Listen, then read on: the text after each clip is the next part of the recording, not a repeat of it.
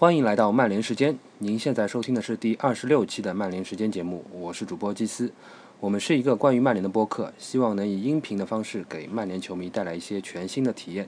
欢迎在微博和微信公众号搜索“曼联时间”关注我们，也请记住我们的网址 mufc 到 fm。有些朋友经常问我们片头音乐哪里下载啊？其实，在每期节目的 show notes 里都是有的，就是在点接我们在微博上发的那个连接之后的那段文字啊，呃，是在荔枝 FM 和其他的播客客户端都是可以看到的，有我们蛮多的这期节目的简要说明之类的。啊，您还可以通过一个叫做极客的 app，第一时间收到我们的最新的更新的推送提醒，立即的即，时刻的刻，在苹果和安卓市场都有。这个 app 呢是可以让你订阅一些你感兴趣的事情，然后就可以交给他来帮你去 check，有消息就会告诉你，不用自己去刷了。最近他们也有推出一个新的主题，叫做“一起等卢克肖强者归来”啊，这个啊这个主题是会更新卢克肖的新发的在养伤期间的 Instagram 的照片，也是很温暖。还有一个主题叫做 “Monday Night Football” 更新提醒，啊，这就是那个卡。卡拉格和加里内瓦尔的那个节目啊，就是当他们更新的时候，就会发一个提醒给你。呃，最近他们还有一个活动，在这里播报一下，就是下载极客之后，对里面的小秘书说一句“曼联时间”，十一月初极客将抽出一位朋友，送出福克森的新书《Leading》的英文原版书一本。好了，广告时间结束啊。最后，我们也欢迎大家在荔枝 FM 和苹果 Podcast 平台都给我们好评，支持我们办成最好的中文曼联播客。好，接下来介绍一下本期嘉宾啊，呃，一位还是我们熟悉的深圳电视台体育频道评论员谭云天，大家好。啊，另一位是资深曼联球迷小门神安德，叫小春，大家好。好了，那么我们这期节目的主要内容啊，先给大家讲一下，我们先会回顾一下过去的两场比赛，一场是啊零比三输给阿森纳，第二场是三比零胜埃弗顿这两场比赛的情况，然后我们可能会着重的。呃，聊一聊鲁尼的现状，以及埃雷拉打前腰之后啊，会给曼联带来一些什么样的变化？啊，最后我们可能再呃谈一谈克洛普来到利物浦这件事情啊。呃，最后可能我们再会聊一聊《Leading》这本书入手之后的第一印象啊。我是已经拿到这本书了。啊，包括我们最后还会啊提一下我们下一场、下两场比赛啊，一场是客场对莫斯科中央陆军队，还有一场是曼城德比。好了，先聊一聊我们过去的两场比赛吧。呃，我相信那个很多朋友等这期节目已经等了很久了，因为是之前的一周，呃，十月四号零比三输给阿森纳这场比赛之后。输得很郁闷，然后是又有两个礼拜的国家队比赛日啊，这中间是非常的焦急。呃，这场比赛我也是看的是，呃，挺郁闷的，也也也是当时就是莫名其妙就突然就连丢三个球啊。呃，这场球怎么说呢？就是感觉被技术性击倒的这么一场比赛。呃，其实呃，我觉得最大的问题可能是，呃，赛后当然范加尔是在评论说就是。对于球员的表现，他很生气，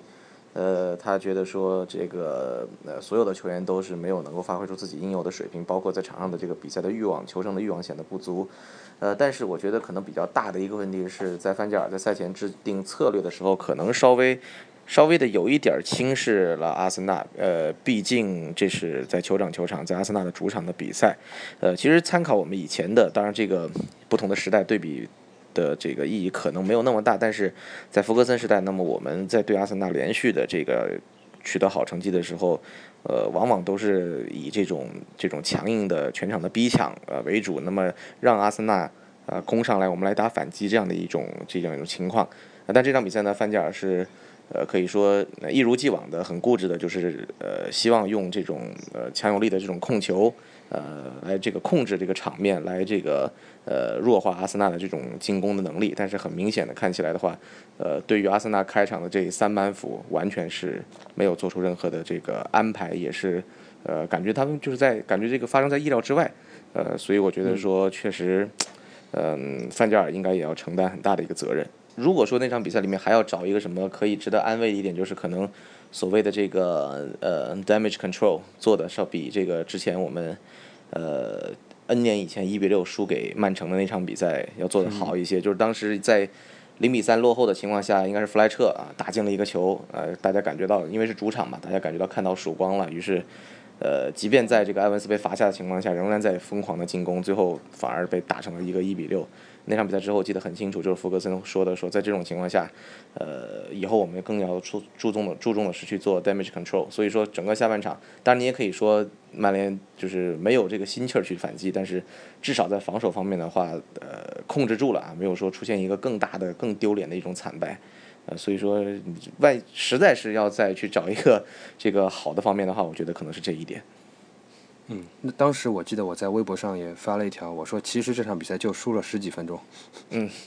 但是呃也也有马上就有朋友留言说这个太会阿 Q 了。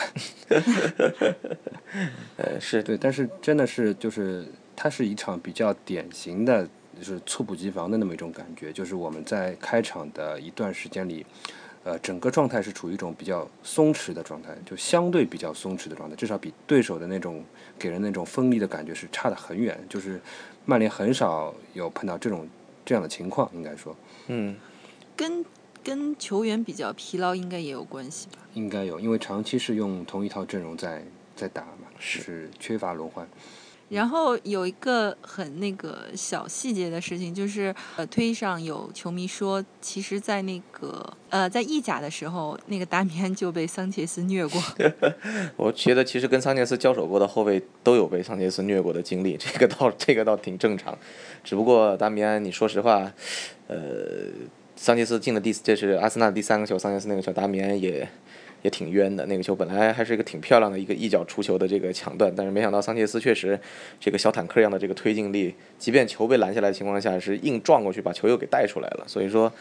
呃，嗯，确实达米安那场比赛发挥的不够好，这也是赛后讨论的一个点，就是呃，去年的一比二足总杯输给阿森纳那场比赛。虽然输了，但是瓦伦西亚，范加尔自己也说了，瓦伦西亚是那场比赛其实曼联发挥最好的球员，就是他在这种呃他的这种身体素质呃以及他这种爆发力，可能在身体力量，包括在这个跟桑切斯的缠斗当中，其实是毫不吃亏的，是对付桑切斯的很有利的一个这么一这么一个武器，所以呃没有继续用瓦伦西亚，而是使用了达米安，我觉得这也是范加尔在用人上面一个值得商榷的一个地方吧。嗯，不过不过我觉得呢，这个这个决定倒还可以，就是理解，就是啊，如果你比如说本赛季的主力后卫你就是达米安的话，啊，你突然在一场大战之前把他换成了瓦伦西亚，呃，虽然有充足的理由，因为瓦伦西亚去年在面对桑切斯的时候表现非常出色，但是这种决定有的教练是不会做的，嗯，就是因为呃，你会影响到那个人的信心，我觉得尤其是范加尔是不会这样做的，我觉得。对，呃，举个例子啊，就是说去年我记得，啊，莫耶斯还在的时候，他最后几场比赛有两回合对拜仁慕尼黑。那个时候我一直在想，他在第一回合啊，就是不是他的第一回合，那个时候我记得是埃弗拉伤退了很久，然后突然出来了，然后这个时候他面临着左后卫要不要上那个谁？布纳呃布特纳，啊对，布特纳，嗯，我我一直在想，因为布特纳其实说老实话实力很弱嘛，但是他这个时候埃弗拉刚刚伤出来。呃，是不是就要把埃弗拉这样换上去？他最终选择是没有。然后，布特纳可以说是那场比赛也是打出了我我个人觉得是他人生中最最好的一场比赛了。嗯，对，就是就是把守住了罗本这个地方。是。所以有的时候你也不能说，呃，就范加尔是这场比赛用达米安不用瓦伦西亚是完全是就不对，就就我觉得那种是一种类似于说打引号的懂球帝的那种看法啊。嗯。呃，当然，达米安之前几场比赛打的是左后卫，所以从这个角度来讲呢，确实是有点不妥，因为他调到右边来又是第一场。对，呃，总的来说就是，当然后防线上这个呃呃有些球员过度劳累，达米安一直在打，包括布林德之前一直在打，这种情况之下，呃，也是让他的排兵布阵会稍微有一有一些问题吧，他可能呃。就是期待着尽量的去保持这个主力的四个后卫在场上，呃，这种想法或者尽可能多的主力后卫在场上，这种想法也也确实是可以理解的。也就是说，其实这是一个就是选择的问题，是针对对手的这个特点来来进行排兵布阵，还是说呃完全就是继续以以我为主的这种这种打法，那么来呃这个以己以己之长来这个以不变应万变。其实这个东西是一个。怎么说呢？也也像是一个这个这个赌博吧，五十五十，赌对了你就赢了，赌错了就像这场比赛一样，出现了很大的问题。我记得上场比赛的呃上期节目的时候，我好像也提过，就是因为对阿森纳这场比赛其实是在国家队比赛日之前的最后一场嘛，范加尔有点想赌一把，就是把一个连续一直在用的阵容再再撑那么一场，看看这场能不能撑过去啊。嗯。但是看来就是说有点不太妙。当然，他这里面他的排阵上最大的一个失误，可能应该是圣艾德林没有首发吧？对。就是仍然用。卡里克和小猪两个人搭档做首发，然后基本上是在一些啊快速移动的，主要是沃尔科特和厄齐尔之间的，还有桑桑切斯之间的连接之间啊，就是被打穿了很多次。嗯，确实如此。我觉得就是，如果是客场打桑德兰，可能我觉得就卡里克加施耐呃这个施温施泰格可能也就算了。但是我是真我是真的没有想到在酋长球场他敢他敢这样。赛前看到那个首发的时候就。感觉有点不太妙，就是因为那个阿森纳前场的速度非常快，然后你上两个，同时上两个岁数大的后腰，的确是挺出人意料的。嗯，应该还是在想着是不是就是说，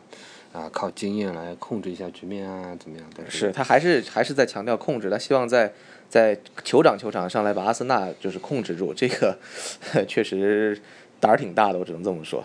呃，不过我个人也是觉得这场比赛的输球啊，也也谈不上什么，就是说非要我们去焦虑很长时间，因为我感觉啊，像阿森纳这个水平的英超球队啊，仍然是不多的。怎么说呢？也就是曼城差不多是可以啊，对曼联形成这个程度上的冲击力。现在啊，对，当然还有恢复之后的切尔西可能会或多或少有一点。嗯，当然就是说曼联要。尽快的复苏成为强队的话，这种局面肯定还是将来要去避免的。对，啊，然后范加尔好像在本周日的这个新闻发布会上也说，他这两个礼拜过得很痛苦，因为没有比赛打，嗯 一直被迫在回想这场比赛。嗯，是，呃，当然这个这两周比这两周，当然有人说输球之后可能马上。来打一场比赛，就是这个恢复信心是很重要的。但是我觉得可能这两周国家队的比赛也给很多这个球员有了这种调整的时间，包括给了伤员恢复的时间。呃，我觉得这两周可能对于球队来说还挺重要的。连续作战的话，你像像布林德、像这个达米安，真的是有点这种已经疲态尽显的这种这种味道了。所以说，我觉得这个国际比赛日来的还还还算是时候。嗯，他可能也是给很多人一些思考的空间吧。嗯，对，思考的时间，因为之前比赛也是比较密集，可能是啊一场呃一天训练，什么 两天训练，三天就比赛，就基本上这种节奏。对，嗯，然后我们在对埃弗顿这场比赛中啊，基本上就是可以看到了范加尔的一些变化，呃，也是怎么说呢，多多少少有点惊喜的感觉，呃，因为呃用用我一个朋友的话来说，但是范加尔是好像首次。啊，采取了一些针对性的做法，就是不是以我为主了，就是他，呃，他的一些做法，比如说是让琼斯上场而不是布林德，嗯，啊，虽然好像布林德是不是受伤的原因？布林德是因为那个荷兰队的比赛，他两场都打满了，嗯，疲劳了，实在太累了，对，呃，那个孟菲斯也是基本上两场好像都是打了绝大部分的时间，然后可能又被淘汰了，士气低落嘛，也也也也有这个这个原因，对对。呃，然后就是罗霍、琼斯，呃，包括埃雷拉重新回到这个队里面。我之前看到，应该是呃埃雷拉和罗霍两个人在这两个礼拜里面，就是呃去做到了这种叫做一张一弛啊。先是训练，然后在埃雷拉好像是去了意大利，然后对对去了意大利威尼斯威尼斯旅游，然后罗赫是罗赫好像是带着全家去了巴黎迪迪士尼。所以就是说，这种这种呃缓和的这种机会，对于刚刚复出球员来说的话，是做了一个很好的一个调整。所以说看到，呃这场比赛其实这三个呃这个替换上来的球员，确实呃表现也是都是非常的出色，就是挺不容易的。按照范加尔之前的说法来说的话，你的你作为一个伤员，那么很难说恢复之后马上一上来就打这种，比如说八九十分钟。那基本上你看埃雷拉打了七十七十呃接近八十分钟吧，应该是。罗霍罗霍踢了全场，罗霍全场，琼斯全场，对。因为之前那个范加尔是说罗霍大概只能踢个七十分钟左右，但是昨天他让他踢了全场，证明他那个罗霍身体恢复的应该还是可以的。对，嗯有人说是这是罗霍在曼联打的最好的一场比赛，应该肯定是在左后卫位置位置上打的最好的一场比赛。嗯，因为我觉得他去年的中卫还是有很多比赛都表现不错的。对，所以他的这个位置呃也算是多一种选择吧。呃，毕竟在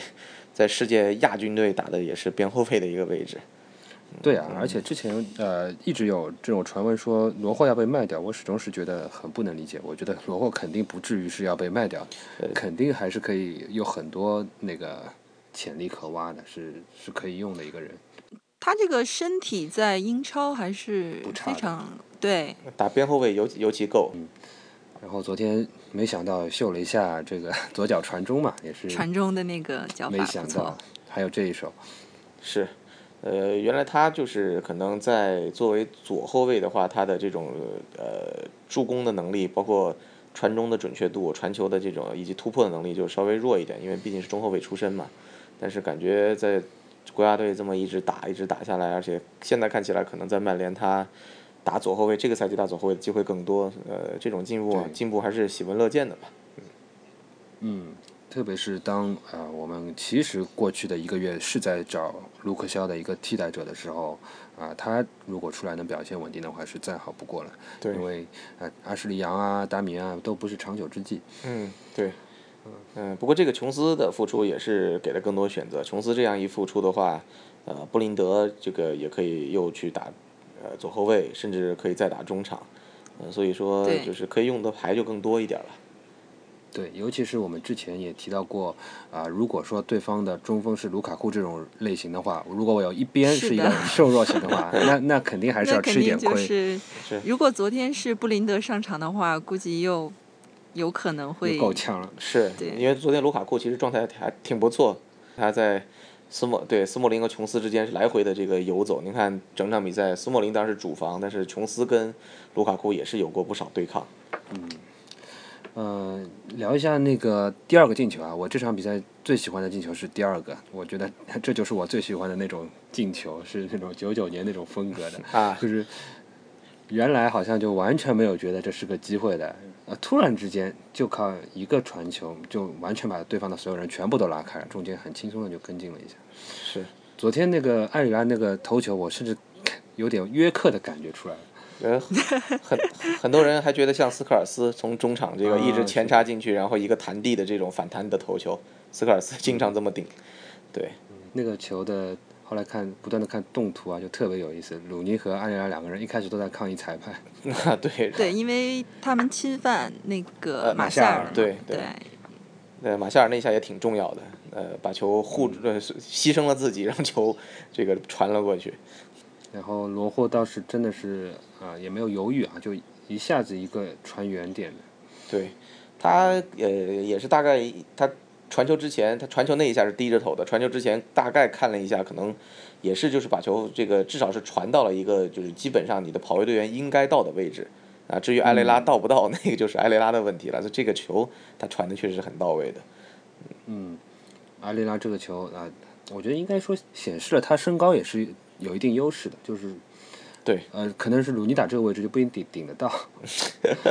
他们差不多高吧？差不多吗？艾雷拉好像要高一点，是不是因为他瘦？因为艾雷拉瘦一点。应该是，对他，他也是一米一，应该是一米八，一米多一点，一米八二好像是，嗯。对。嗯，但是这个头球的功夫算算是挺不错的。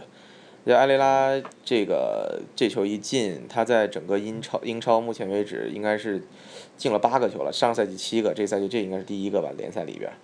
嗯，对，就是一共说就是打正十脚射门就进了八个球，这个命中率继续高的恐怖，非常高。对，继续高的恐怖，所以确实他的这个上场，呃，首发让很多这个人的赛后都觉得说让阿莱把埃雷拉摁在板凳上是一种罪过，呃，对你像呃我们的这个朋友基丁显然就是这么认为的，对。是，应该就是在。赛季前的时候就有非常多的球迷觉得埃雷拉应该能够在现在这支曼联队占有一个主力中场的位置。嗯，对。但是后面就是显然跟大家想的不太一样，但是他还是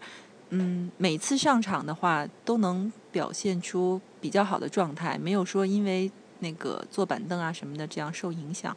还是挺争气的。是，我们等会儿详细聊一下这个话题啊。呃，这场比赛的另外两个进球啊，我觉得呃第一个球好像真的是运气成分比较大一点。呃，鲁尼那个球稍微有点犯规，不过，呃，这不吹也正常了，这是英超嘛。呃误打误撞。然后那个施耐德林进了那个球，倒是也挺高兴的。哎第一个呃这种正式比赛啊，正式的这种比赛这种进球，嗯，那脚打的还挺那个，挺挺挺像射手的，的，对，很像射手的。这个应该是给霍华德使了个眼色，然后推了个远角。对，嗯，然后第三个球呢，我觉得埃里拉传的真的是不错，就但那个球鲁尼我觉得射的并不怎么样。呃，他那个球打的这个他的节奏，呃，不是这个就是那种正常的节奏，他节奏稍微快了半拍。那霍华德还在那儿半蹲呢，就是他准备就是弹起来那一下做判断，但是鲁尼这球已经是打出来了。嗯，就没来得及去去防。对他就是这么种这就是一种这个这个这个快半拍啊，就把这个节奏给错开错开，这是一个就是比较高级的一种射门的方法。当然，鲁尼是不是有意为之，我们就不知道了。但是，对对，但是但这球打的还还还可以。昨天其实鲁尼比起他这个近几年在这个古迪森公园的表现来说的话，已经算不错了，有一个比较长比较我觉得比较长足的进步的，对，比较长足的一个进步。跟他自己前面几场比起来，我觉得也也算是状态有所回升吧。对对，呃，其实让他和这个为了让他和埃雷拉同时在这个啊把还有马夏尔三个人同时在主力阵容里，范加尔是还下了点功夫啊。这个排阵排阵上面是是做了一点变化。是这场比赛，呃，大家很多那个报道上都的球迷评论都已经看过了，就是马夏尔基本上啊、管住了科尔曼，这个基本上是大家提的最多的一个本场的亮点之一啊。然后过人王嘛，就是想过就过。嗯，是对呀、以过人为乐，就是看起来太赏心悦目了。嗯，有一个在底线的球，可惜被扑出来了。那个球其实看不太清楚他是怎么过去的，我觉得也有一些那个运气成分，但是就是这个动图反复看啊，觉得还是非常厉害。对，这是马夏尔过人的一个特点，就是你你你不知道他是怎么过去的，有的时候看了慢动作你也不知道他是怎么过去的，有的时候可能就是一种这种节奏上跟正常的这种正常思维的一种一种不同，呃，永远的这个节奏上跟跟人这个不在同一个这个节奏上，他就很容易过去，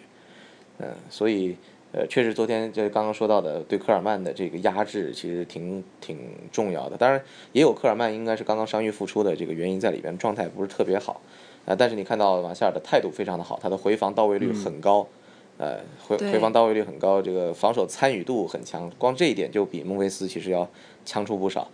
呃，这是个态度问题嘛。然后，呃，到了下半场，他这边这个球多了，进攻的多了以后，他这边的冲击力也是不错，包括过人能力。当然，也有评论说这是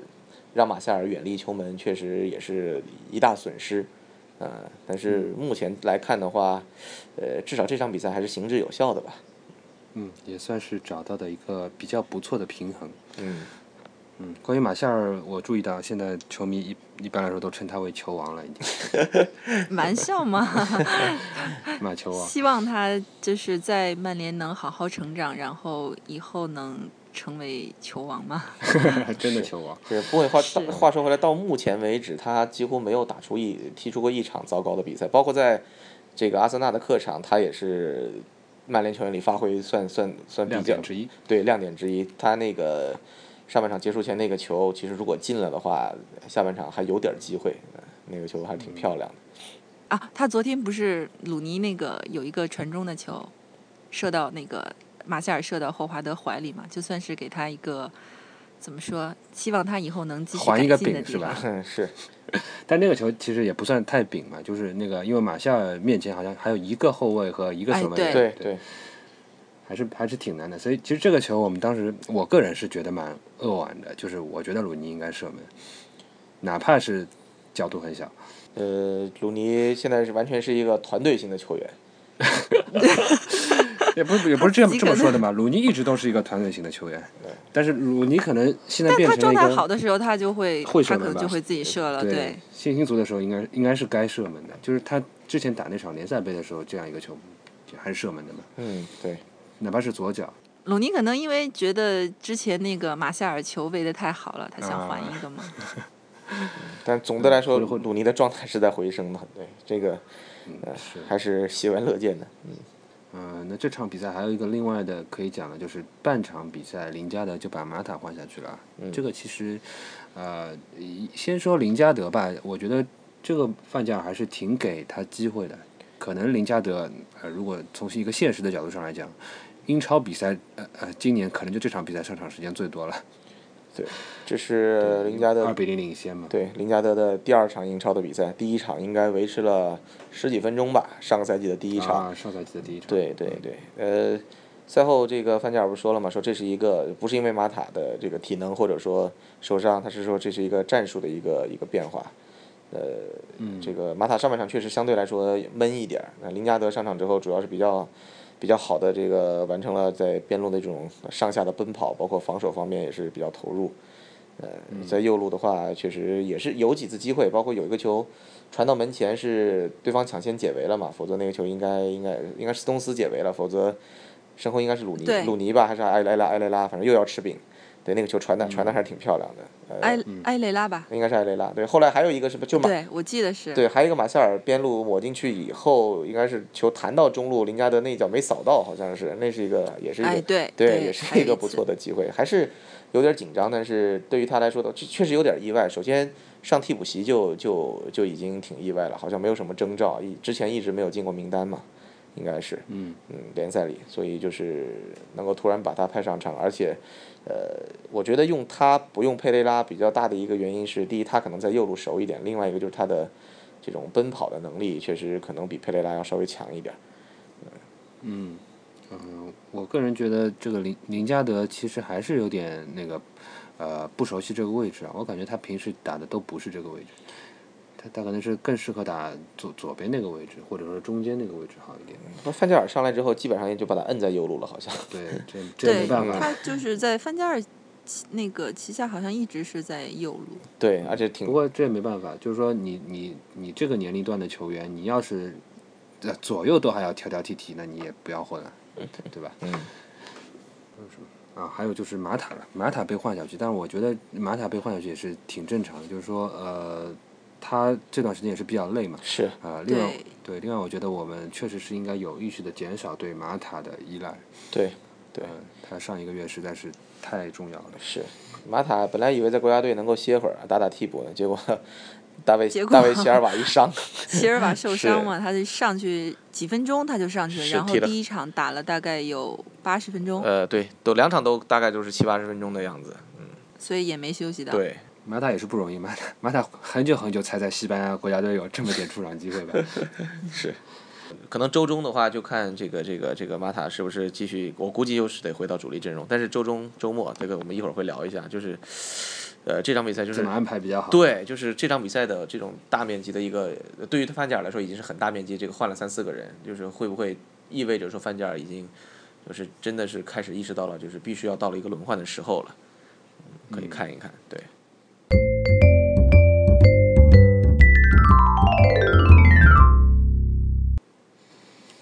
接下来我们谈完了这两场比赛，我们来综合性的讲一讲一些热门话题吧。嗯。啊，鲁尼，呃，我们之前呃，其实我们的节目里一直也有在讨论这个话题啊，包括但是我们可能是最近一个月这个趋势越来越明显了，就是鲁尼的退化很厉害，呃，基本上是每场比赛都有很多很多让人吐槽的地方，比如说是球到他脚下就要丢啦。呃，然后可能是在中锋位置上也是表现的比较没有活力，然后是呃为了呃那个教练为了迁就他，让他打前腰或者说是左前卫的时候，也是可能是也没有比别的打这个位置球员好多少，然后同时却还是队长，然后是队长就是要踢每一场比赛，就是每一场都踢的。啊、这个其实也是引起了蛮大的争议啊！现在不仅是国内了，其实现在英国球迷也都是在这样讲了，都是讲是不是？而且英国球迷一旦翻起脸来，好像是真的是我的感觉，就我 follow 的那些人，就是比比中国球迷的话还要绝，就是是不是赶快那个，是不是过一段时间就就可以去埃弗顿养老啦，什么什么的？埃弗顿他能争得过卢卡库吗？退到十十号位的，但是那有也有巴克利，呃，确实就是这个是挺明显的啊，就是在打完阿森纳之后，英国媒体的这个风向标感觉就突然一变。啊，就是嗯。这个反鲁尼的大旗就正式举起来了啊，各各对各大各大媒体的记者纷纷开始吐槽，就就感觉像是一之前就是大家一直觉得这是就是至少目前还是大赢头牌嘛，而且毕竟刚刚在国家队的进球数超过了波比查尔顿嘛，成为历史第一人，然后呃就可能有有这种碍于面子的这种这种呃原因在里面，我觉得就是没有人愿意这个打响第一枪啊，没有人这个愿意愿意来当出头鸟。但是那场比赛之后，我就看到特别多的这个英国的记者，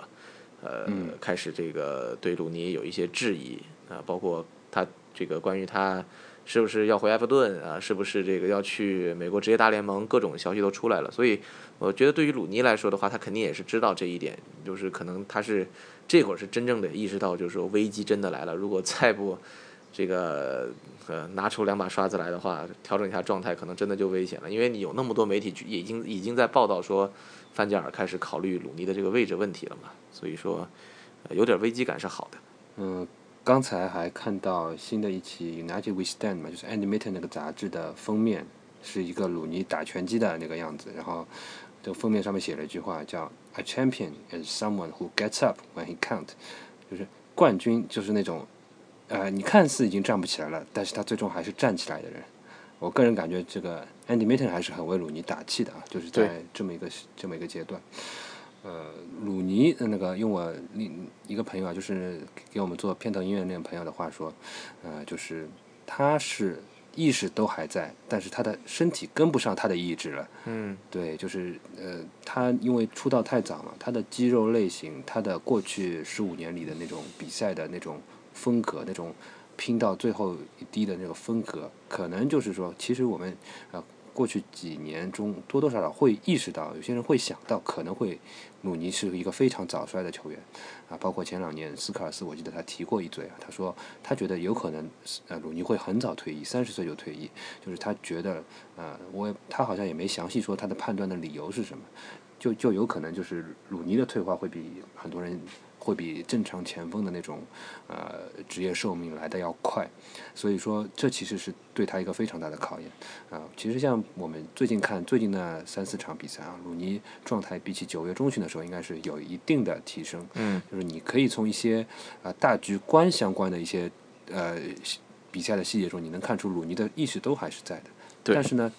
特别是停球这一点上，他已经是啊、和他好的时候已经差很远很远了。他经常会啊、停球停给别人，就停得很大很大，然后是有的时候中距离的传球也对不准了，就是会啊、他觉得可以传过去的，结果其实人家把这个线路占掉了，这样的细节就特别多，所以所以这个时候到底是怎么样去帮助他回到他啊、更好的自己，还是怎么样去帮助他转型？我个人觉得啊、对于范加尔这样的一个名帅，或者说是自认为自己是呃对吧？是上帝的爸爸的这样一个人来说，这是一个对他来说，他应该去有责任去解决的问题，他有责任去很好的去处理他的这么一个考验，他不能说呃就是把鲁尼呃就是我我觉得就是不去不作为这是不行的，所谓的不作为就是因为他是我的队长，每场都要上，然后就看着他这样恶化下去，这是不对的。然后呃可能是那种没有没有艺术感的那种，直接放到板凳上一直放下去，然后呃让这个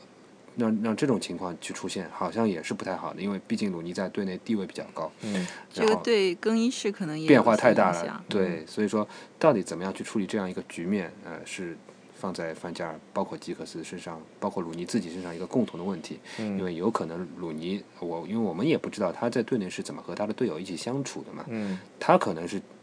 说不定他放过话说，哎，我就是每场都上怎么样。当然，他也不 也不一定是这种性格，就是他肯定也知道现在自己有点让队友失望，经常是让队友失望。但是他要怎么样去把这个队长当下去？他怎么样把这个旗帜给扛下去？嗯啊，这其实是蛮讲艺术的一件事情。对，呃，其实确实鲁迪应该已经到了一个就是呃必须要去转型的一个一个一个阶段。呃，之前我看这个里奥费迪南的自传的时候，就提到过鲁尼，呃，这个呃，在打出自己最好的一个赛季，就是打中锋最好一个赛季之后，呃，很很很很出他出乎这个里奥费迪南的意外的跟他说说鲁尼自己觉得自己更像是一个十号的球员。呃，这个是属于我觉得是属于鲁尼在主观上的一种这个自己想去给自己定位或者说去转型的这么一种情况，但是到了现在，我觉得已经是客观的这个现实，就是应该要逼着鲁尼一定要去，呃，给自己来一个很清晰的这么一个转型一个定位的一个一个阶段了。呃，刚刚提到就是他的身体机能确实下降的比较的明显。呃，在曼联当然我们有很多的这样的先例，其实吉格斯和斯科尔斯两个人是最好的例子。嗯，但是问题就是，呃，基格斯和斯科尔斯的转型很大的程度上是立足于或者说有他们非常扎实的这种基本功、技术功底在做这个支撑。呃，对，因为斯科尔斯虽然说这个呃呃，在这个年轻的时候也是这种脚下传球非常准确的这种来回调度球员，但是他刚出道的时候成名赖以成名的是他的这种呃后插上进禁区的得分能力。嗯，对。那么我们看到斯科尔斯到了职业生涯的后期的时候，是很明显的。自从出现那个那次的演技之后，很对，很明显的是开始慢慢的，呃，这个减少了自己向前冲的这个插入禁区的次数，而成为了一个我们所谓的足球场上的这种美式橄榄球四分卫的这么一种角色。啊，在中场负责这种来回的长短的一种调度。啊，这个转型是很成功。吉格斯我们就更不用说了。吉格斯在早年的时时候，我们都知道在边路上是一匹。谁也拉不住的一个快马。那么后来慢慢的，随着速度三十岁以后韧带的这种长期的一个这个呃小的伤势，那么在包括速度的下降，慢慢的转到了中路，其实也踢出了很好的一个效果，而且自己的职业生涯居然最后在中路延续到了四十岁。所以我觉得就是说，但是他的这种脚下的小技术，包括他的传球能力也是非常强的。呃，所以说鲁尼确实。呃，我觉得从天生来说的话，他不是这种基本功最为扎实的球员，他的这种基本功呃功底的功架方面会有一些比较大的一些缺陷。那么，呃，在职业生涯的任何一个阶段，我觉得他对于某一些这个特质的一些依赖程度是高于斯科尔斯和吉格斯的，在整个职业生涯当中这么一个程度的。所以说，啊，在这种程度之这种情况之下，鲁尼能不能够完成一个呃顺利的这种转型，我觉得是呃。还是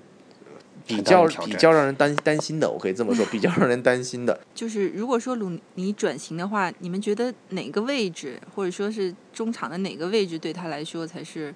更适合一点呢？我并不觉得十号位是他，就是如果他转型的话，能做的很好的一个一个位置。对，呃，转型的话。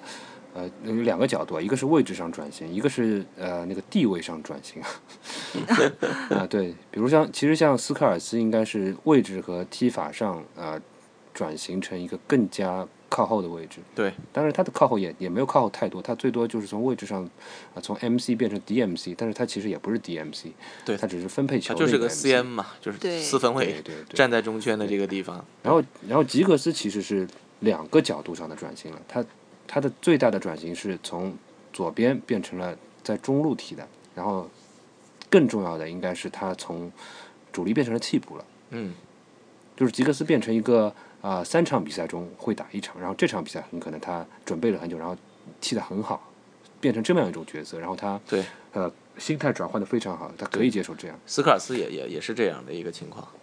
嗯嗯，对，所以就是，嗯，但是他们他们这个开始慢慢的成为这种。呃，轮换的大阵容当中的一员是发生在他们应该是类似于三十三、三十四岁的时候。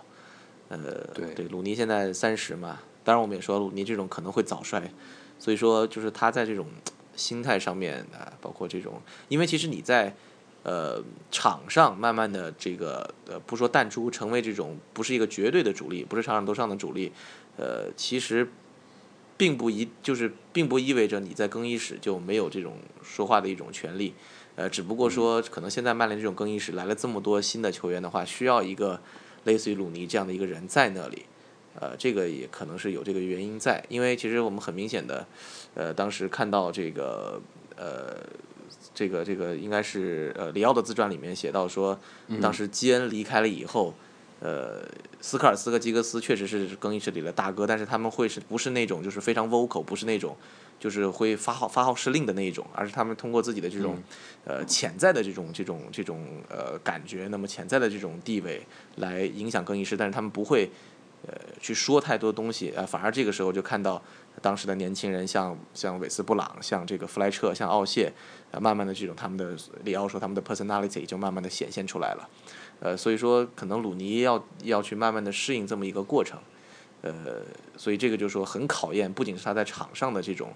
呃，足球方面的这种这种能力，我可我估计，我觉得可能也是很考验他在，呃，整体这个为人处事方面的一些对心理上的一些调节的一个能力。嗯因为毕竟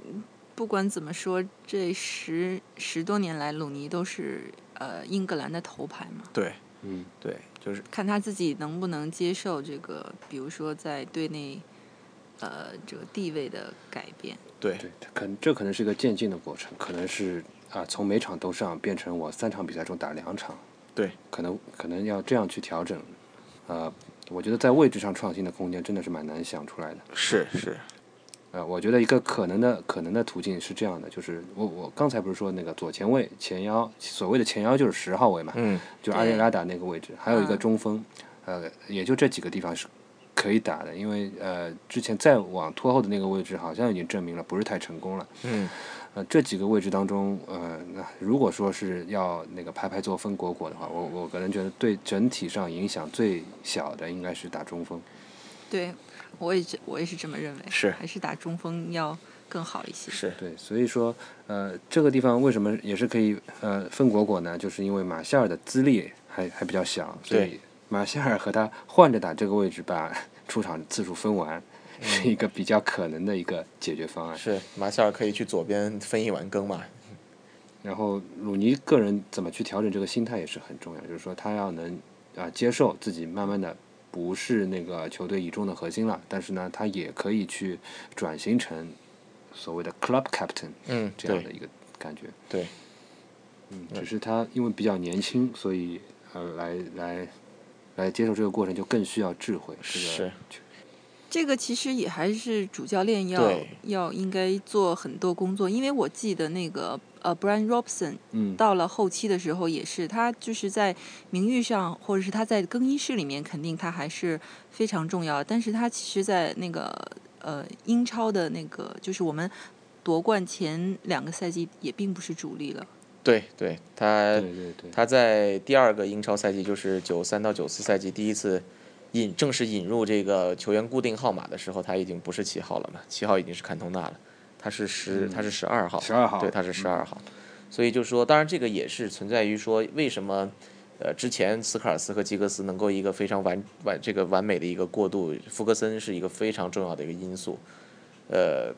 他在整个曼联当中是有一个决定性的一个大佬的地位的，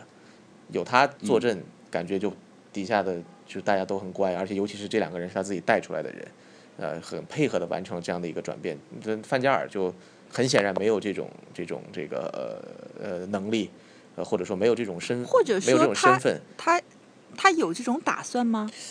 因为对他。而且他待了很短的，对，这也是一个很大的问题。就是他如果他不续约的话，在他的任期里面，他有打算说，就是帮助鲁尼来完成这个转变吗？就是说，这个是对他来说是不是是其实无所谓的。对对对，确实是，这就是我们之前说的两这个福格森和范加尔之之间的一个不同嘛，就是可能很难再有一个福格森这样的类似于说整个俱乐部里面一个大家长的这样一种就是组长的这么一种感觉的人在了。范加尔就是一个。呃，请过来的这种这种呃高级白领嘛，呃，他这个要考虑的事情跟福格森要考虑事情的这种方式可能是不不会太一样的，而且他的影响力确实也达不到福格森那种我们说的不好听一点叫做一手遮天的这么一种情况。嗯，他现在要考虑的问题也还是蛮多的。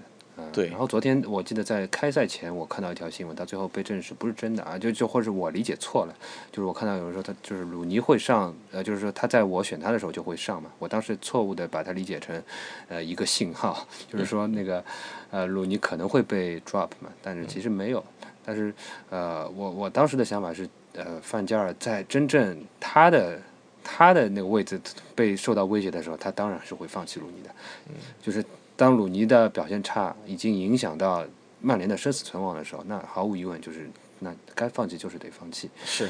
但是我觉得 目前来看，就是尤其你说的，像，嗯，英超现在的强队也就曼城跟阿森纳嘛，那打其他队的时候，我觉得把鲁尼摆在场上，我们也还是其他队员如果发挥的好的话，也还是能 cover 过去的。嗯，，对对，应该是这样。对所以我觉得就是，呃，正确看待鲁尼这个走下坡路的这么一个 这么一个事实是挺重要的一件事情。就是大家都知道他是走走下坡路，但是可能大家都会，我觉得就是大家不要把鲁尼想的也太弱了，就是毕竟这个还是个、呃有能力的球员，但状态确实现在是之前是非常的不好。那么我是就是大家帮他做 做饼嘛，对我觉得就是通过大家的这种在场上各种射术我觉得还是可对。做饼的这种 帮助，让鲁尼的状态慢慢的回升上来，我觉得这个是是正经事儿，因为你你我我觉得是很难想象说范加尔真的就突然一下就把鲁尼给扔掉，我觉得这个他也没他也没下家，重点是这样，他那么高的工资，还有这个年龄，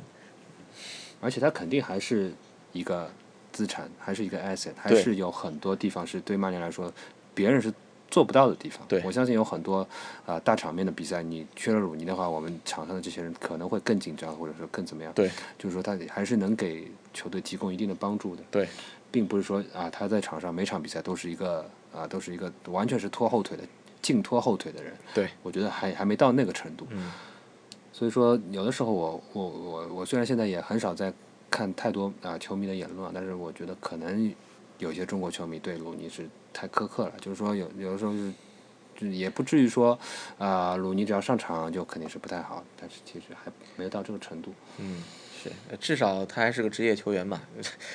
大家有的嗯有的观点好像说的，确实鲁尼感觉就是个业余球员，在在酒吧里就是那种所谓的 pub player，啊，酒吧球队的这个球员。虽然赚的比较多嘛，对吧？嗯。但是但是鲁尼的问题感觉始终不是态度问题，我觉得这这个是对他不是态度问题，他是确实是能力下降的太快了。对，好了，那么刚才说了一段鲁尼啊，那么接下来我们说说打了他那个过去打的那个位置的埃雷拉吧。埃雷拉这场比赛应该是就是比较正式的、很明确的，就是打中场啊中间突前的这个位置。嗯。呃，然后他应该说这场比赛是表现的非常让人满意的。呃，我我我这个时候想先讲讲这个位置是怎么来的啊，因为其实去年是没有这个位置的。嗯 呃，去年曼联最后一段时间打的，先是打了一段时间的四幺四幺，然后获得了几场关键战役的胜利，把范加尔的位置暂时保住了。这个四幺四幺的中间三个人是卡里克拖后，费兰尼靠左，埃里拉靠右。嗯然后这个阵容，呃，被小球队呃摸透了之后，产生了一套办法，把费兰尼限制住了之后，几乎就没有用，导致后来有三连败。然后我估计啊，范加尔就是在今年夏天的时候想好了，这个其实不是长久之计，他要搞一个新的首发阵容出来。呃，不管是就是有意有意的也好，无意的也好，配合的也好，总之新的阵容他觉得是四二三幺比较好。然后后面的两个人就是在卡里克、施耐德林和小猪之间轮换。然后剩下的问题就是放前面四个人怎么放了。原来是觉得鲁尼是打中锋的，后来发现不行，赶紧要买一个 买一个大腿过来，所以马夏尔来了，呃，然后最终就是，呃，由于马夏尔来了，鲁尼要打中间这个位置，然后可能是发现这个好像又好像也就是不太行，呃，前后左右都在拖后腿，所以埃里拉最终还是其实有点众望所归的去打了这个位置。嗯然后我我个人觉得在四二三一这套阵容里面，埃里拉的确实打这个位置是比较适合啊、呃曼联目前的一种方案啊、但是目前来讲还是没有得到重大比赛的考验。对，呃，下周末嘛，对曼城那一场了。但是当然那场比赛怎么排阵还是还是一个问题啊。但是我个人感觉前场的组合有可能就是这个打埃弗顿这场的前场的组合。呃，确实就是埃雷拉这个位置，呃，怎么说？呃，有一个数据就是说，在这个赛季，那么在呃对阵布鲁日的客场那场比赛，那么埃雷拉在上半场这个呃八号位发挥的比较糟糕的情况下，那么在下半场就直接被提到了十号位。从那个时候开始，呃到现在，那么埃雷拉应该是在呃应该是在三场比呃三场比赛里面首发的比赛里面好像进了三个球，助攻了两个球，五场比赛进了三个球，助攻了两个球。呃，是一个非常出色的这么一个这么一个数据，就证明就是这个数据是为了证明说埃雷拉是最适合曼联里面最适合十号位的这么一个球员。呃，从目前来看的话，我个人感觉确实是这样，因为呃，之前大家很多诟病，比如说曼联这个的控球是很很很很很繁琐的，很冗长很很冗长的，很多是无效的传球。呃，很多情况下是因为球的运转的速度不够快，呃，人的站位比较的死。但是有了埃雷拉这样的一个特性在的时候，其实你看昨天埃雷拉的这个跑动的范围，其实真的是还算挺大的。作为一个十号球员来说，对对，几乎是在范加尔的允许 philosophy 的允许之下，发挥到了 跑到了最大的一个范围之内。就他的这种呃不确定性，以及是他的这种呃突然的一种这个停球的摆脱，呃会会产生更多的一种机会，会这个打乱对方的这种一种布置，也会说让曼联之前可能看起来一种墨守成规的一种传球的模式。呃，有了这种突破点，有了这种火花，呃，整体的速度也提起来了。所以说，呃，这一点我觉得是在目前队里面没有人能够去替代埃雷拉的这么一点。嗯，马塔可以，但是马塔身材又吃亏了。对，特别是现在我们啊，卡里克和施耐德林两个人还是属于那种站位比较死的，对，呃，对进攻贡献很少的，也不是说对进攻就直接插上的，呃，很少的这种后腰啊。所以有一个阿雷拉在他们前面是，呃。至少是他提供了很大的活力。嗯，对，从呃理论上来说的话，那么呃昨天的这个组合，施温施泰格、施耐德林在前面顶上这个埃利拉这个三角，我觉得是呃目前来说曼联最可靠也是最合适的这么一个三角。呃，当然卡里克在这个当中的话，可以去跟呃施温施泰格去做一个轮换。呃，希望不是在跟施耐德林轮换啊，因为这个确实效果 打强队的时候不太不太好用。呃，但是确实就是埃雷拉目前来说的话，能不能够，如果说我们觉得在曼城对曼城的比赛当中再继续有这样的机会，有这样的发挥的话，我那我觉得可能他在这个位置上，呃，真的是有可能要坐稳这个主力的位置。呃，因为这场比赛的发挥，那么很多的英国媒体，我看到曼晚的这个呃萨马尔拉克斯特已经在写。把这个埃埃雷拉已经歌颂到了一种，就是这个其中的一项功绩，我记得很清楚，就是埃雷拉的丰功丰丰功伟绩之一是，呃，这个让杰拉德最后一次对阵曼联只踢了三十八秒，这这 这也算，对，也算到了埃埃雷拉的一个头上，包括这个他在赛前。呃，在中场休息的时候，这种呃，这种啊，所谓的哀指导啊，这个在场上逐一的跟这个各个队友来布，这个太搞笑，对布对布置战术，这个是特别有意思的一点。呃，确实，呃，包括他之前在这个自己的应该是 Twitter 还是 Insta 上发了一张照片，是在一个车里面跟这个几个队友聊天，又是他在讲，大家在倾听，对，底下配的文字是是应该是 Always Talking 吧，还是？对，太太太说了，就是已经是一个话痨的这么一个形象。那确实他的这种个性也是，也是也是挺可爱的。我们都知道他是一个，就是一个非常一个 nice guy，一个好的，非常性格非常好的人，而且是一个呃很痴迷足球的一这么一个人。呃，但是他在场上也是有自己这种呃非常强悍的一面。所以说这样一个呃性格的组合，包括再加上他的技术特点融合起来的话，我觉得是呃不可多得的这么一个球员。当然，你要提到说，如果他是不是一个可以凭借一己之力来改变一场比赛、完全扭转战局的球员，这个另说。因为能做到这样的事情的球员，基本上是世绝对的世界级的顶尖球员。所以说，但是至少从现在曼联队来说的话，需要他的这种功能性的一个存在。嗯。另外，我觉得就是他还是，嗯，虽然那个在上个赛季经过了那个呃主教练那个。哲学的这种洗礼，但是他还是在队里面比较愿意尝试传出那种带有冒险性质传球的球员。嗯，虽然那个狐狸叔说他已经就呃算是收敛了很多，但是在有机会的情况下，他还是会愿意选择向前传球，然后传有一定风险，但是如果传传过去，也也许就是啊一剑封喉的那种传球。嗯嗯，对，我记得就是加里内瓦尔曾经。呃，在节目里讲的，就是曼联是一个需要你去 take risk 的，需要去冒险的那个那个球队，这是曼联的本质，曼联最重要的东西，这个东西是不可以丢掉的。嗯，所以很多人是诟病范加尔，就是永远是 play safe 嘛，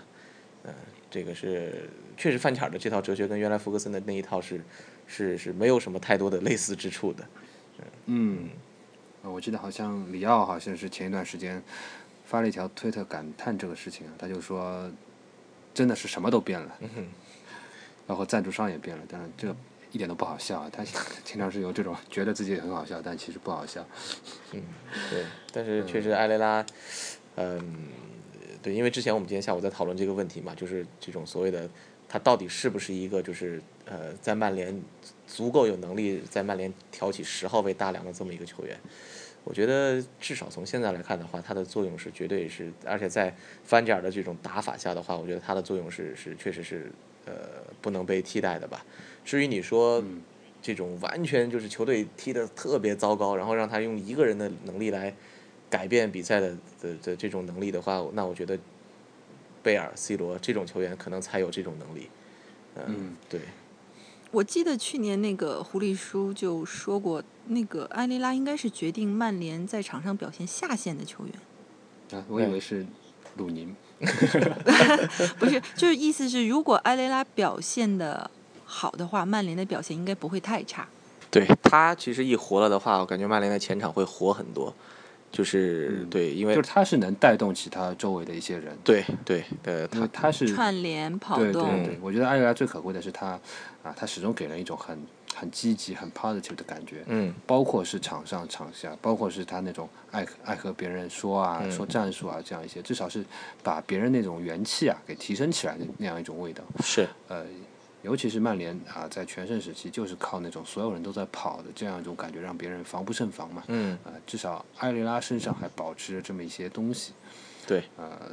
特别是那个埃雷拉蛮善于，就是说到边路去和边前卫、边后卫三个人一起打配合嘛。我觉得这个东西其实是啊，范加尔的哲学还想要行之有效的一个必须有的东西，就是说我边后卫一定要是插上去的。如果我边后卫不插上去，然后我。两个后腰也不动，那我前场就是就是四就是四个人在那突就就什么都没有了。对对，尤其是当我们现在前场的几个人，除了马歇尔之外，其他人其实都不是顶尖的。嗯，可以这么说，都不是顶尖的这么一个情况下，更需要啊，大家更有一种流动性的一种啊，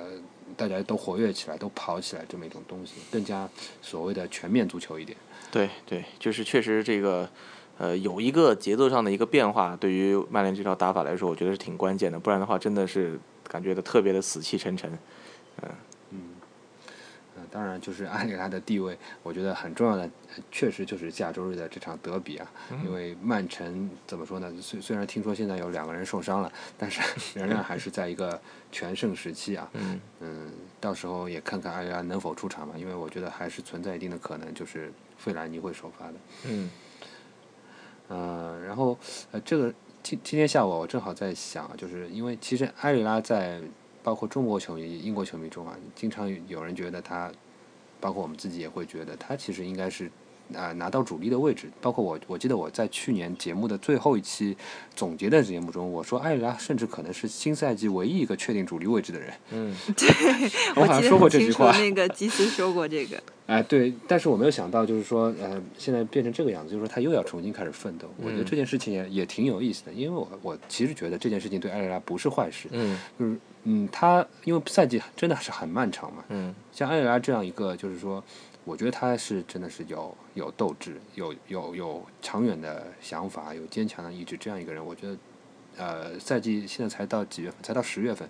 国家队比赛是刚刚结束，这个漫长的这种一周双赛才刚刚开始，包括其实也有很多足总杯、联赛杯的比赛，他联赛的头两个月没有打主力，我觉得不算什么事情，就后面要要用得着他的地方还长着呢。然后，如果真的用一种浪漫的比喻来说的话，我就想到那个。呃，一个蝙蝠侠电影啊，就是《黑暗骑士》里面，《黑暗骑士》这个电影的最后一段最后一句话，他说：“这个 He's the hero Gotham deserves, but not the one it needs right now. So we'll hunt him because he can take it. Because he is not our hero. He's a silent guardian, a watchful protector, a dark knight.” 就是就是为了。做更大的事业，暂时受了点委屈的一个英雄。嗯，对，就是。基斯还是很浪漫。对，就是忍辱负重感，确实是一个比较形象的一个一个一个比喻吧。没关系，我们反正炒作一下吧，反正就是 呃吹一下吧，对吧？每场吹一个人。嗯。嗯，我记得以前大概十几年前，那个以前经常买一个杂志叫《当代体育》啊，它这里面写文章就是这种文风的。哦。就是随便什么人都把它写成一种什么飘飘欲仙啊，或者说是什么漫画那种感觉。哎，其实我们也不妨这样去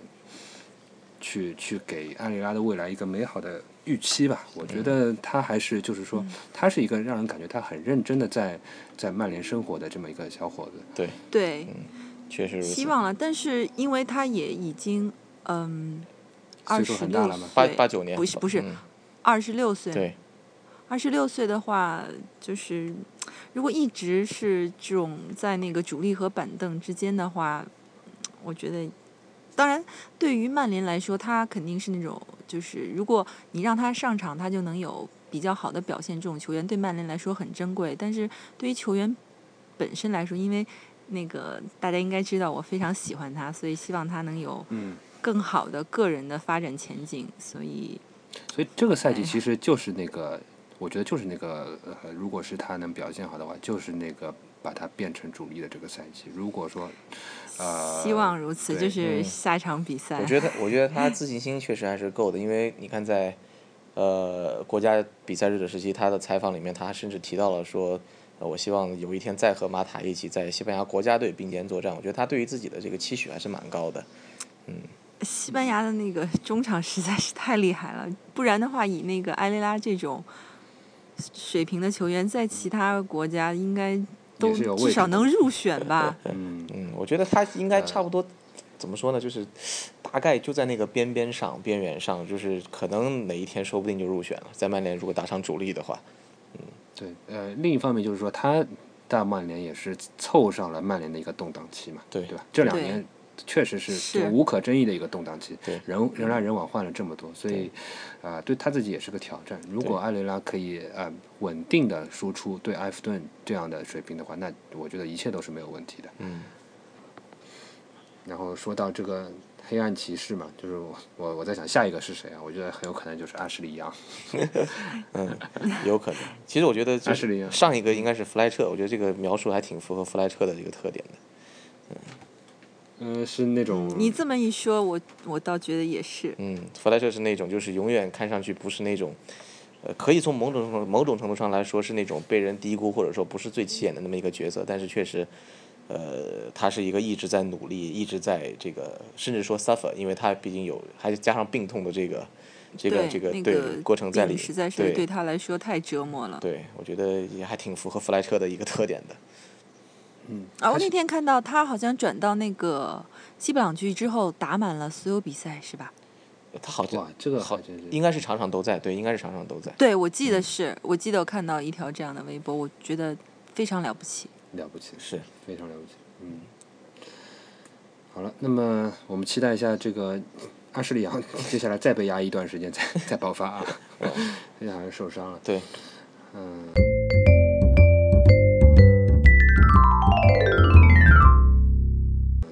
那么我们接下来简单介绍一下呃另另外两个球队的新闻吧，但是我们可能也不会聊太多啊，就是一个是克洛普成为了利物浦主教练，嗯其实很多曼联球迷还是有点扼腕的。嗯，是，主要是怕那个利物浦在克洛普的带领下踢得比较好看。嗯，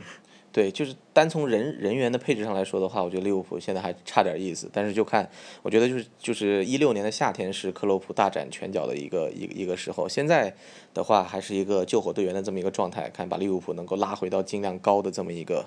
位置上。呃，但是其实克洛普的上任倒是对于范加尔来说的话是挺好的一个时机，因为。不是他，不是克洛普上任的话，那么可能这个媒体上通篇累牍的就会是曼联零比零比三阿森纳的这个这个报道了。反而反而克洛普一上任的话，通篇都是排山倒海一样的这个关于克洛普的一些新闻。确实，因为就是对于英国媒体来说的话，呃，大家可能觉得说，哎呀，穆里尼奥好像有一点问题了。穆里尼奥万一要是这个又被炒掉的话，这个又少了一个这个媒体的一个亮点啊，爆料的一个亮点。那克洛普的这种性格。是媒体非常喜欢的这种性格，确实一上来之后，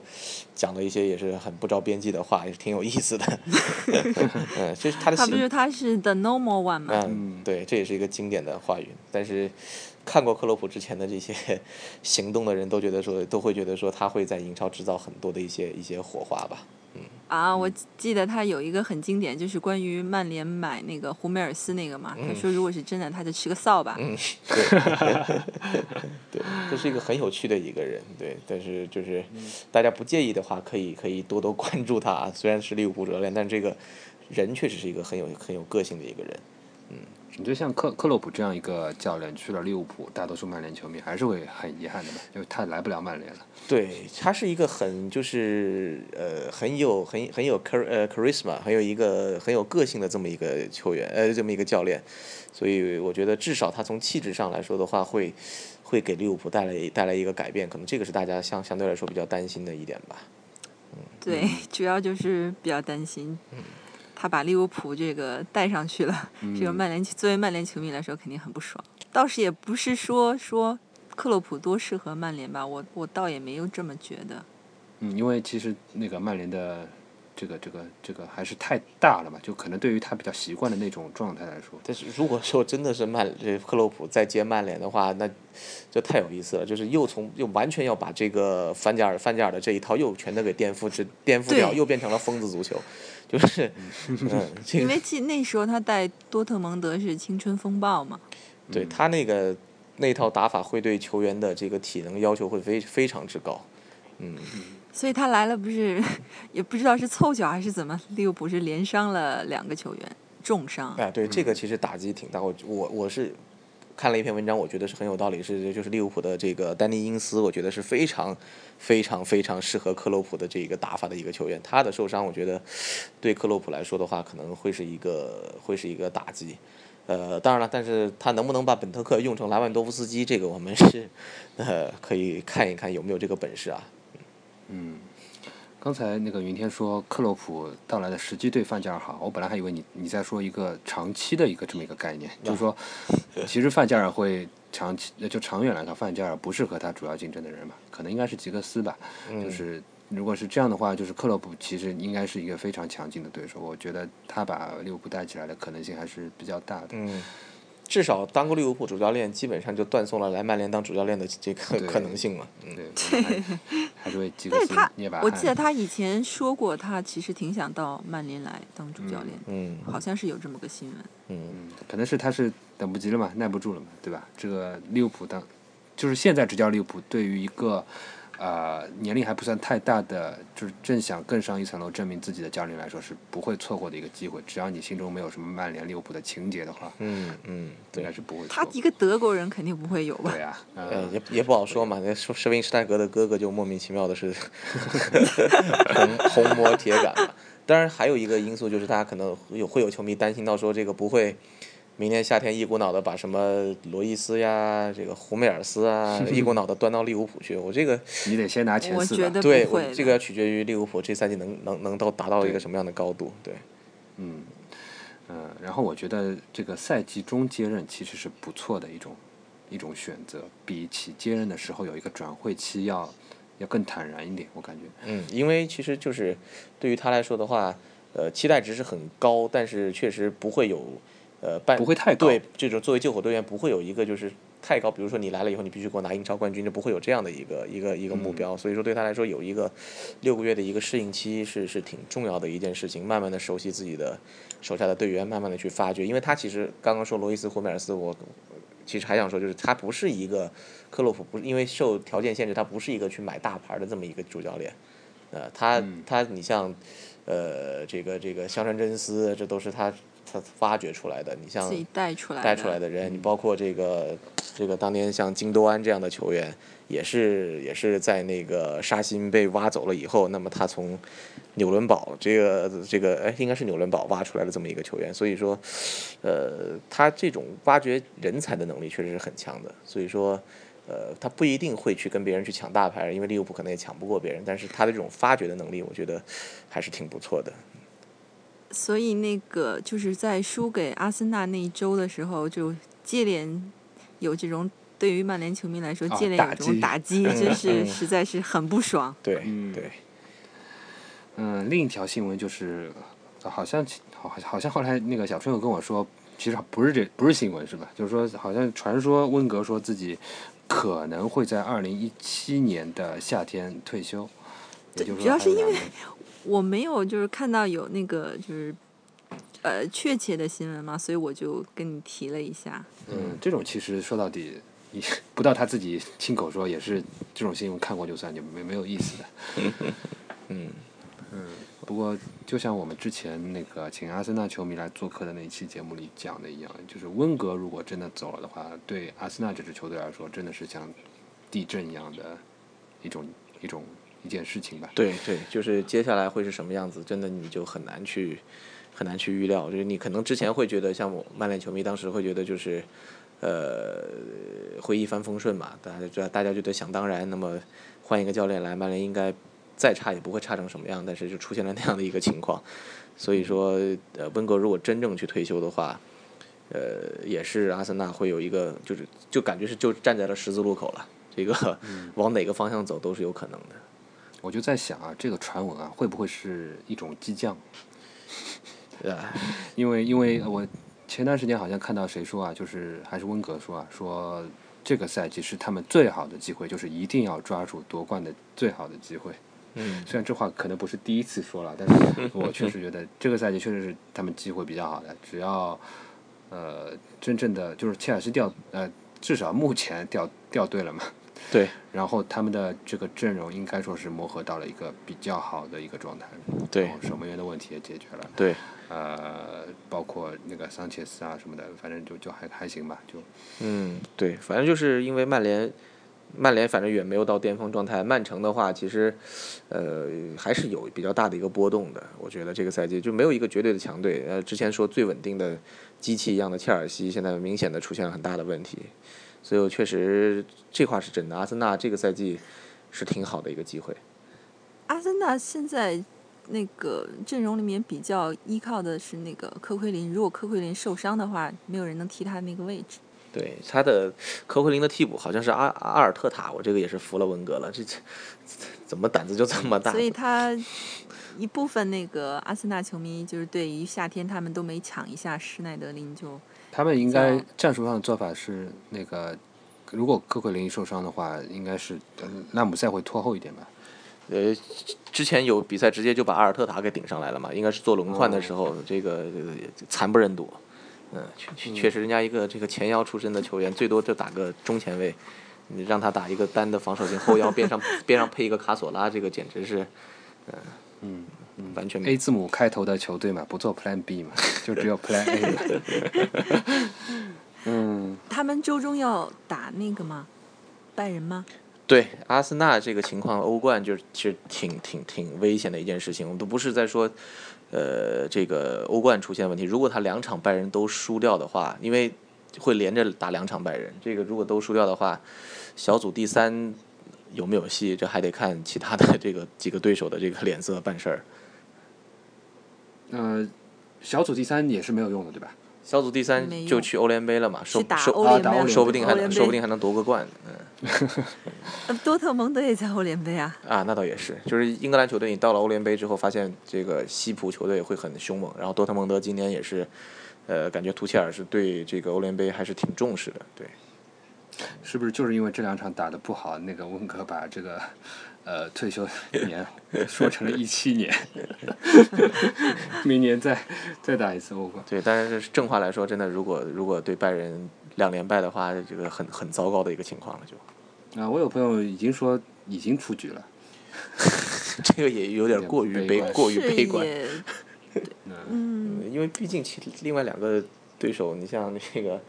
呃，这个这个萨格勒布迪纳摩，这是确实是很弱的球队，能能客场输掉也是也是也不知道怎么踢的，对。嗯。嗯，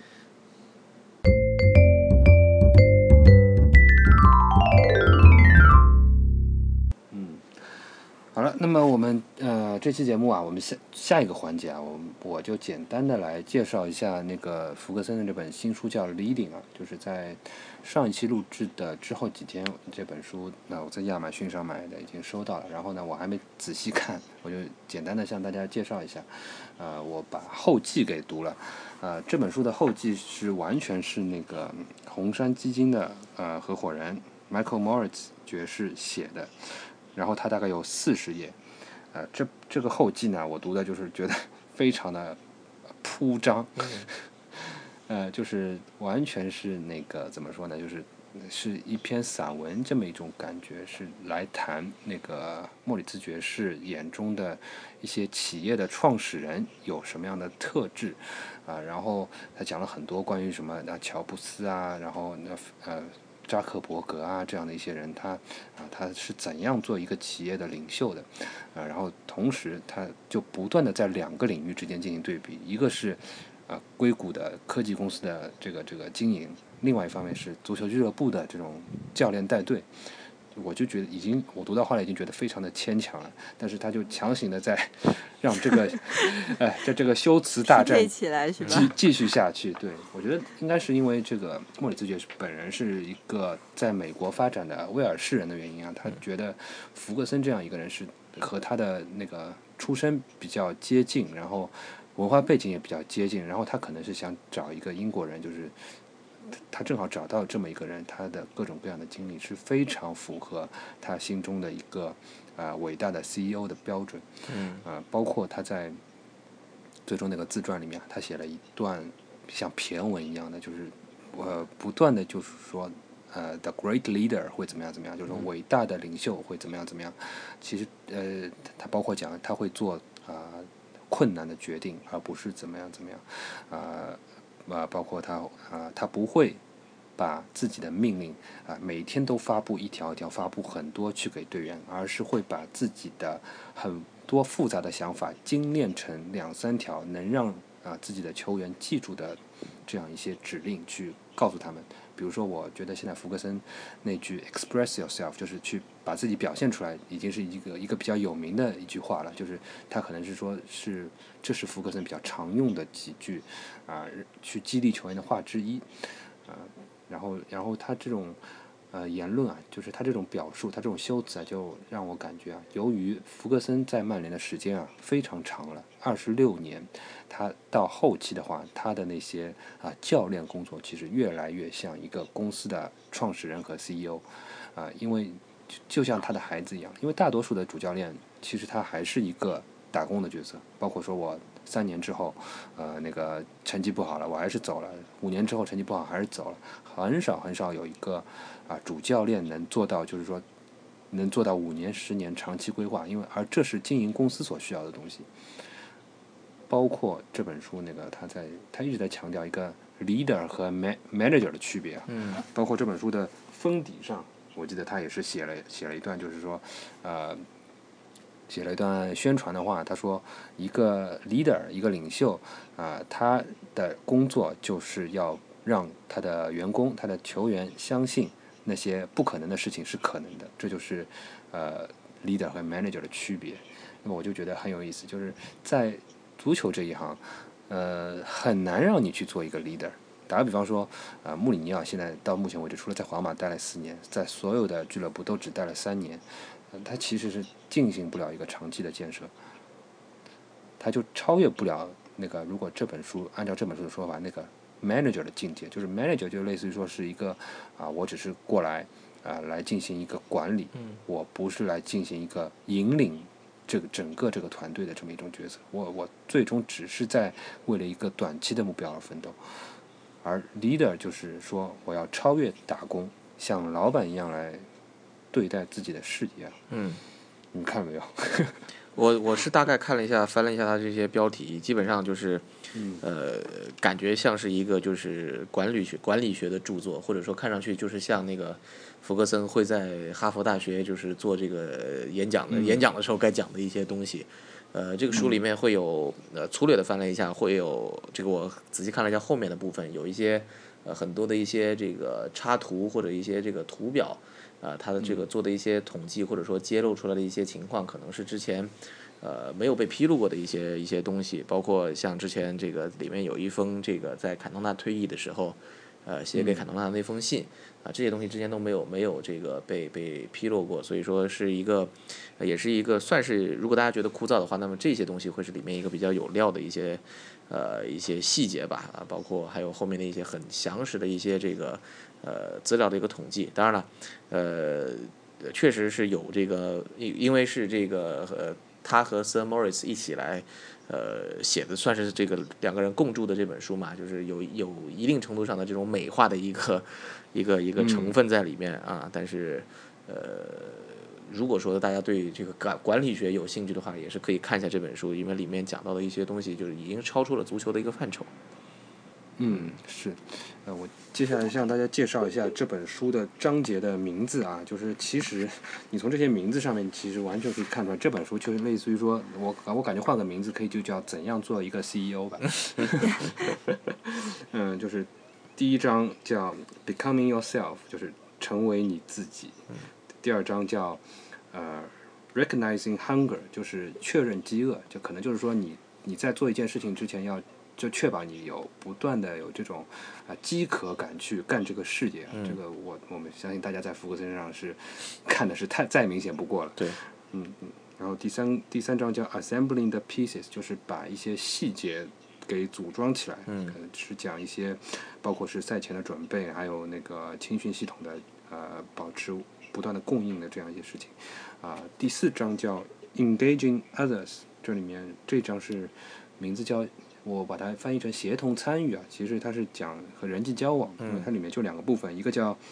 呃 teamwork，一个叫 captains，其实就是讲那个普通球员和队长。然后第五章叫 setting standards，叫树立标准，其实这也是很典型的一个你你该怎样去管理人的事情。嗯，第六章叫 measuring people，哎，同样的，我估计就是呃包括 job hunting、networking 和 firing，就是。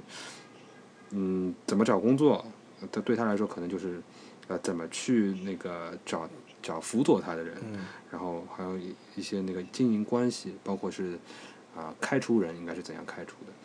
呃，第七章叫 focus，就是聚焦，有可能是对于一个啊最高层的管理者来说，他事无巨细的有那么多事情要处理，他该去怎样去抓住重点。然后第八章叫 owning the message，啊，这个。掌控讯息，我觉得这应该也是福克森搞得炉火纯青的一个领域，和媒体的打交道啊，然后几乎是把自己搞成了一个教父的样子。嗯，第九章叫 leading not managing，这可能就是我觉得是应该是说有意的在这本书里营造了一个概念啊，就说 leading 是比 managing 更高级的一个境界，当然现实中可能也不是适用于所有人的。然后这个这个 leading not managing 里面包括了一些呃 control 啊 delegation 就是控制和把事情分配出去的这么一些事情，嗯，还有 decision making 就是做决定，嗯，其实这个真的是最重要的，嗯，呃，第十章叫 the bottom line，呃，是做事情的一些底线，底线，嗯，其中包括一些和呃。谈判、商业谈判和和经纪人打交道的一些事情，就是可能是说，呃，你会接触到各种各样的人，但是你你不要被这些人搞得失去了方向之类的。我觉得我还没看啊，我不知道这里面会不会提到老雷之类的。嗯，然后第十一章叫 Business Development，啊，是商业拓展，它是讲那个曼联这啊最后那二十年在商业上的一些啊赚钱的那些事情，它在其中起到一些什么样的作用。然后第十二章叫外界关系，它叫 The Relevance of Others，它是讲啊讲一些和敌对球队之间的关系是怎么处理，和市国际市场是怎么处理，啊，然后最后第十三章啊，我觉得这本书也很有意思啊，它它是一共十三章，是不是和十三个英超冠军是有关系的？叫 Transitions 转型，这里面的三个小标题也是非常的啊直接，第一个叫 Arriving。啊，第二个叫 Leaving，第三个叫 Fresh Challenges，就是他在呃，就是讲那个到达一个球队的时候，刚到的时候，这是一种转型；然后他走的时候，怎么样走的让后人交接好，这也是一个转型。第三个是找新的挑战嘛，就是你不可能当教练当到你当到你那个 离开世界的那一刻，你还可以做别的事情。当然福克森的第二件事情，我们感觉 也没做好吧，就是也不可能是样样事情都做好的。但是这本书是多少是有点，就是说啊，给他的整个的辉煌的事业去做一个啊加冕的这么一本书的感觉。嗯。好了，这本书那那个我们这期节目就就简单的就是向大家介绍一下啊，然后啊，就像我们片头说的，现在也也有一个活动是送这本书的，大家可以回过头去去做一下。呃，我们之后等到我们这边的呃这个大家都看过了，对大家都看过之后，再跟大家继续聊。嗯，嗯，好了，那么我们最后就讲一下下两场比赛吧。呃，应该说这是对曼联比较重大的一个考验，就是在我们三比零胜埃弗顿士气稍微有点提升的时候，我们会迎来两场硬仗。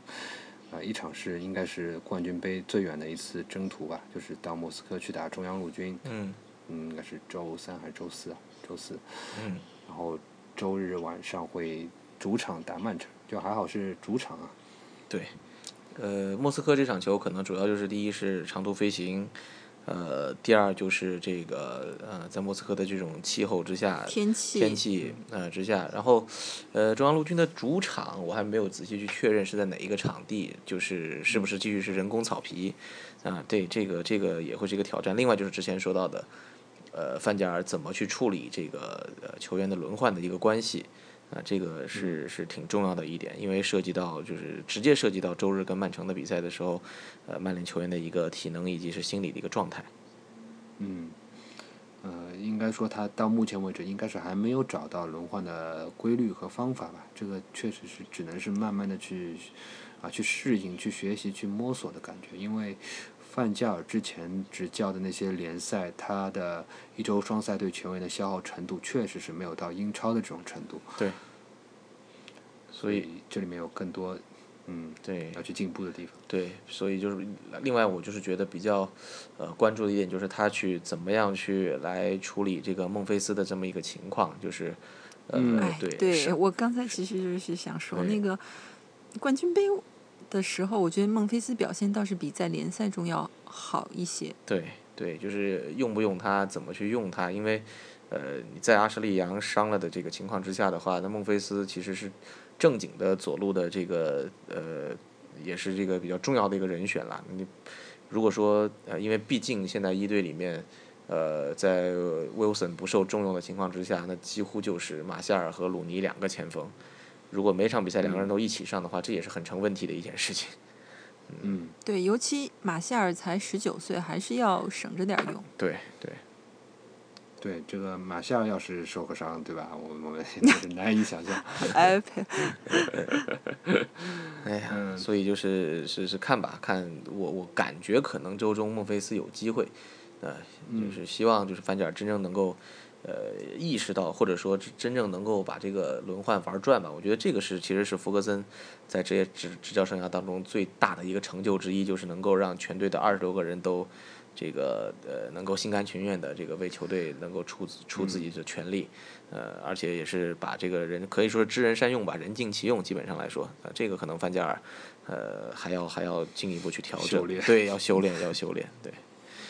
而且在英超还是必须要轮换呐、对不到轮换，你到赛季末的时候，球员不管是伤病啊，还有身体状况，肯定也不会太好。对，看切尔西嘛，就看切尔西就现在这个样子。切尔西就是上个赛季末，然后这个咬咬牙坚持下来，然后到了这赛季下就崩溃。松掉了。对嗯对，所以周中这场比赛其实其实呃对手其实讲实话没有那么强，但是我们在在埃因霍恩不也是输球了嘛，所以说还是不能掉以轻心。那怎么可能就是一个所谓的这个如何取得这种经济适用是型的胜利的吧？原来弗格森是非常擅长这一点的。嗯。呃，周末的曼城这场比赛，我好像是听说这个阿奎罗和席尔瓦不能上。呃，阿奎罗是肯定不能上，阿奎罗肯定不能上席尔瓦说不定有机会。对，但席尔但是希尔瓦伤的那下也挺狠的，那一下刚复出没多久，对。呃，但是其实你看到曼城少了这两个人，当然因为这周末的对手只是伯恩茅斯，呃，这个他少了少了阿斯特林状态对非常好，对他少了阿圭罗，少了席尔瓦，但他还有斯威呃斯特林，他还有这个呃德布劳内，啊、这个呃所以前锋线上波尼这也也不是个实没有实力的球员，所以说，嗯，而且中场亚亚图雷还在嘛，而且这个赛季的这个费南迪尼奥状态也是非常的好，所以说，呃，曼城总的来说还是个实力很强的一支球队，所以。呃，主场还真的这场比赛打成什么样不好说，开局很重要吧，嗯，打平能接受吗？打平我觉得应该可以接受吧。可以嗯接受吧打平应该，可以但是嗯我觉得毕竟是德比，所以 还是希望赢啊。嗯，呃我是觉得呃那个斯特林是真的是好强，就是原来就觉得就是他去了曼城是挺可惜的一件事情，就是他反正要走，曼联可以搅搅局嘛，我估我估计搅了，但是这个利物浦跳到曼哦联这件事情实在是，太可怕了。对，嗯，呃，这场比赛好像呃呃那个有蛮多人也在就说说笑啊，就是说可能是习近平主席正好错过啊，是。好像是二十四号去参观曼城的球场，对，嗯，也是也是好像就是关于他不去参观曼联也有很多说法，嗯，那个反正这个就是，就不是他喜想去哪儿或者喜欢去哪儿就就得去就就去哪儿嘛，那个也是有一些呃考虑在里对，有一些考虑在更多的因素在里面，嗯。好了，那么我们这期节目也是挺长时间的啊，就是全部的内容就是到这里了，呃，感谢那个云天和小春，嗯，那么我们下期节目再见。拜拜。拜拜。